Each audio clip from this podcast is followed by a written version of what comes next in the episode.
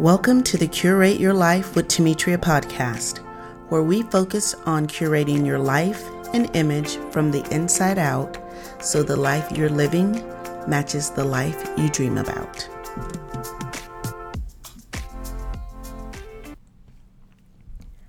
Hi, y'all. Today I'm going to share a special episode with you. I was recently a guest on the Coaches Cup podcast which is hosted by Judith Fender and Sonya Green. I joined Sonya to talk about part of the Curate Your Life process, which is making room for what you love. I'm going to share the episode in its entirety, and I hope you enjoy it because I had a great time visiting with Sonya.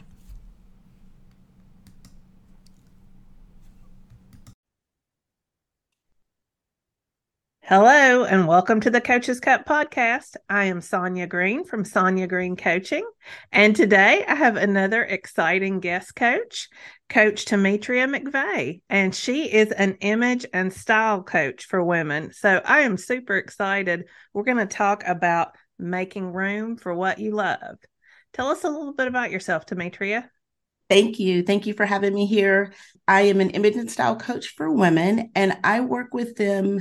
My process is called the curate your life process. And so uh-huh. i work with women to help them figure out what they want their life to look like and then how to go about starting to curate that vision how to take things out of their life that don't fit that vision and to start to build and bring things in that do fit the vision. Oh wow. That sounds I, I think i could use you. Most women probably could though right? I believe so. I think sometimes they need to they need that space and the permission to really get clear on what they want uh-huh. and to figure out that it does not have to look like anything that we've been told if they don't want it like to, that they can really have a vision for their life that is right for them like you can if you really stop think about it spend some time on it and mm-hmm. figuring out what you love and unapologetically, right? No, don't put limits on your dream. Don't feel like it's selfish because I think when we do that, when we figure out what we really want and we start to create that, it's better for everybody. Mm-hmm. Yeah. Can you think of maybe an example of one of your clients that's made just this miraculous transformation? Well, I was I was my first client, right? Very smart. Yeah. I was living in the suburbs out in a neighborhood with families and kids and a cute little elementary school and folks would walk their um, kids to school. It was a great neighborhood but it wasn't really the vision the life that i wanted. So i sold my house and um, i moved to the city and closer into the city. So more downtown like walking and fun and hip and cool. I don't know if I'm hip and cool, but it feels hip and cool. Yeah. But part of that was, you know, I was living that American dream that people are supposed to, you know, you're supposed to have mm-hmm. a house, you're supposed to do this. And yeah, like that's not really what I want to do. That's not where I want to be. So it was a big change. And I had a lot of stories in my head about what other people were going to think. Yeah. And did you get pushback from anybody? Did anybody? I really didn't. Yeah you know i because people want you to be happy right? And exactly. Yes. Yeah. so no i didn't get pushback right. and i love it. It's been so wonderful. So you were your first client and that was more of a physical space right? Deciding you wanted what what other kinds of image and style makeovers do you do? Do you coach women through? Um i coach them through like their space and forming their environment uh-huh. that they're in. So I work with them on their space. I work with them on the mental clutter as well. Yeah. Talk yes. about that a little bit. Well, I think a lot of that is a lot of people pleasing and the shoulds, right? Like yeah. The, all the things that we think we should do.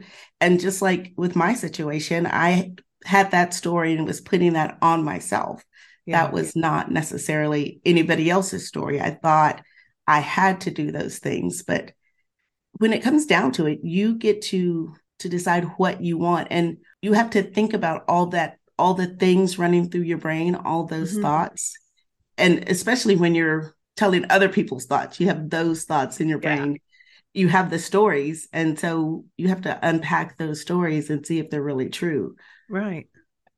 And and in your situation, they weren't even true, right? Right.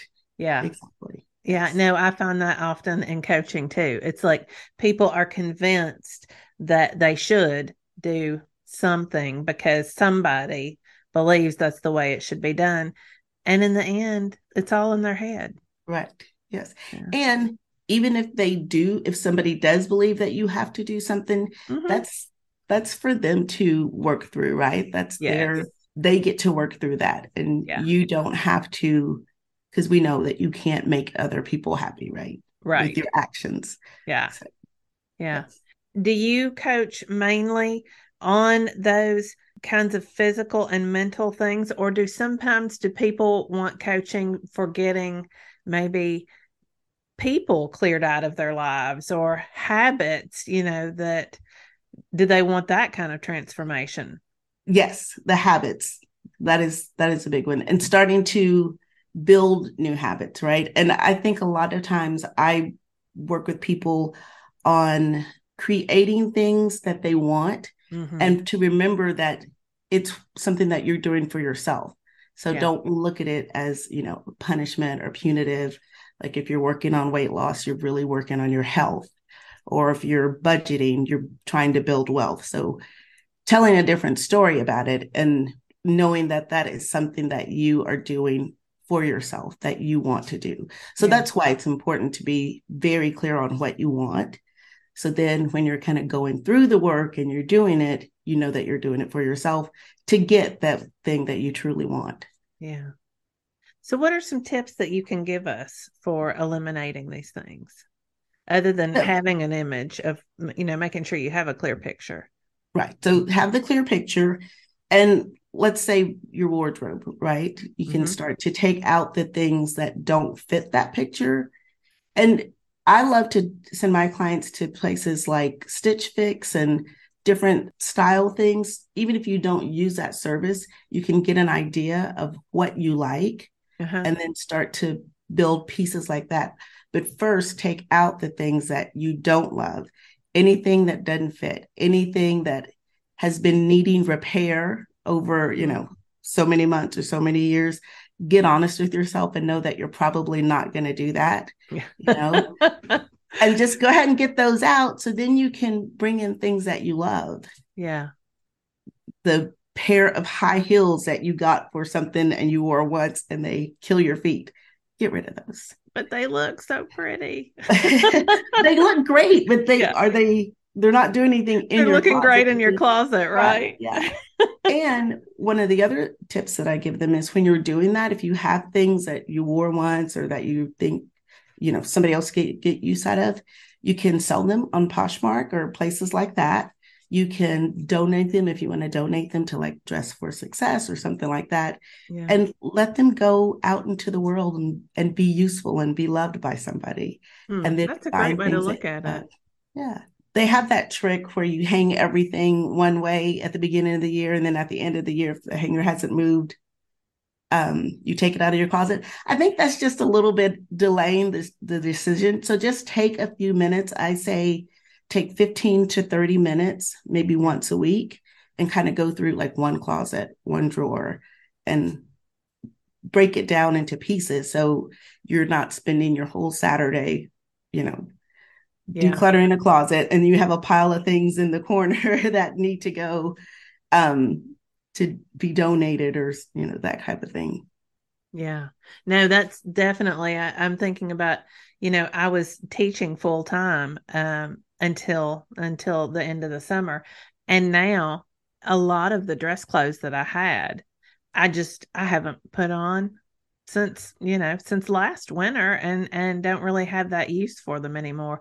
But I hate to get rid of them. You know, there's that story in my head. I might need it someday. right But you're right. We usually that someday is few and far between. yes and even if you don't get rid of i mean if you keep a few you know Yeah. keep your favorites that you absolutely love sell the rest Yeah, Yeah. that's a great idea. And the other things, one of the other tips is paper. I was bogged down by paper. I've pretty much gone electronic for everything, but that's a big because you see it, you know, mm-hmm. especially if it's out, that can cause a lot of mental clutter. The physical clutter causes the mental clutter. So yeah. I one of my tips is to get rid of paper and go as digital as possible. that makes me Does that give you hives? I, I, not hives, but you know, I I'm looking at my desk and I have one, two, um, there's a third one here somewhere, but I have three notebooks and I, am still teaching a college class. So I have my notebook for that. I have my coaching notebook and then, you know, a reading journal that I journal in uh, about things I'm reading. And I love having paper. And, you know, it's just because I'm of the age where I grew up having paper. Right. I never even used my first computer until I was in college. So, um, that one's a challenge for me. In fact, my husband laughs at me because I still have a paper calendar. I put things in my phone, but I like to look at my week on on paper. Well, right, you can't see it, but anyway. Well, and I understand that because I do love to physically journal to write out. Uh-huh. And so. I do have notebooks, but I'm thinking more like the mail that comes and oh, the bills yeah. and things like that. That just cuts down so much on where do you put them and you know you have to file them and you have to gather them together and yeah. when it's digital you can have that file and put it in the cloud wherever that is and yeah call it up anytime you need it yeah no my, i'm laughing my husband um, he also does his banking online like and i did banking online but like he'll deposit his checks you know take the picture of them and and uh, i still don't do that either I still it's, like to drive it to the bank. it's a process, right? It is a process. when yeah. you're ready, you can do that. I, I'm being kind to myself when I'm ready. I will. Yes. I will make the switch. One of the other things we were talking about about mental about the mental clutter. Mm-hmm. I teach people to curate their social media feed. Like, You don't have to see it all. It doesn't all have to be there. Uh huh. I think that makes a big, big difference. And the amount of time that they spend as well. So, do you teach people like to how to go and what to to click to fix it, or what do you do? Oh, just hide the people that you don't want to see, the messages okay. that you yeah, you can cut down on the advertisements. You know, you can just click on that and say you want to see less of that. Uh-huh. Again, I am very selective about a who I friend, yeah, and then what I see. And if I don't like their post, they don't have to know that you you can um not unfollow, yeah, unfollow, not unfriend. Yeah, so they're still there. You just don't have to see them every day. Right. That would help out tremendously. I'm sure. Right. It's it's tempting to buffer with social media anyway, and then when you get kind of sucked into you, you keep scrolling because you haven't seen anything you wanted to see yet and yes. it just kind of prolong i mean in theory not that i've ever done that never me either one of the other things i have turned off a lot of notifications mm-hmm. and because that's that constant hey hey are you there yes. are you there and you don't have to be that available for everybody all the time yeah yeah, I've I have figured that part out. I, I set up a do not disturb period in my day where unless I have it so, you know, if there's an emergency, somebody in my family can get through. But other than that, people don't have access to me. Yes. And that's that has been a huge time saver. It really is. I think mm-hmm. we don't realize how much time we spend. You think it's just a couple of minutes and hours have gone by. Yes. Yes. And I've had people before do a time audit, like uh-huh. get really, really honest on your time uh-huh. every 15 minutes. And it's eye opening to see what you spend time on, oh, flicking yeah. through the TV, you know, just mindlessly doing yeah. that or the phone. Social it's media. so easy to say, I don't have time to do this or I don't have time to do that. But when I go in and plan my week, and honor that plan, I get so much done. Yes. And I have time to do lots of things. Right. And it's I think people think that's restrictive. I think it's so freeing. Oh yeah. that. Yeah. Yes. Because then your work gets done and you're not trying to fit it in at the last minute, or you don't have to say no to somebody because it's already done. Right. Right. Yeah. And when you spend your downtime, it's quality downtime because you're not thinking about all the things you should be doing Yeah. because you know it, it's on your calendar, it's going to get done. And and that time that you have to relax, you can truly relax. Yeah. So what about the the people? Like have you do you ever coach women on if they want to change relationships in their life, like eliminate people from maybe Yes. friends that pull them Yes. down or hold them back? Yeah. And what I will tell them is like you can slowly ease away.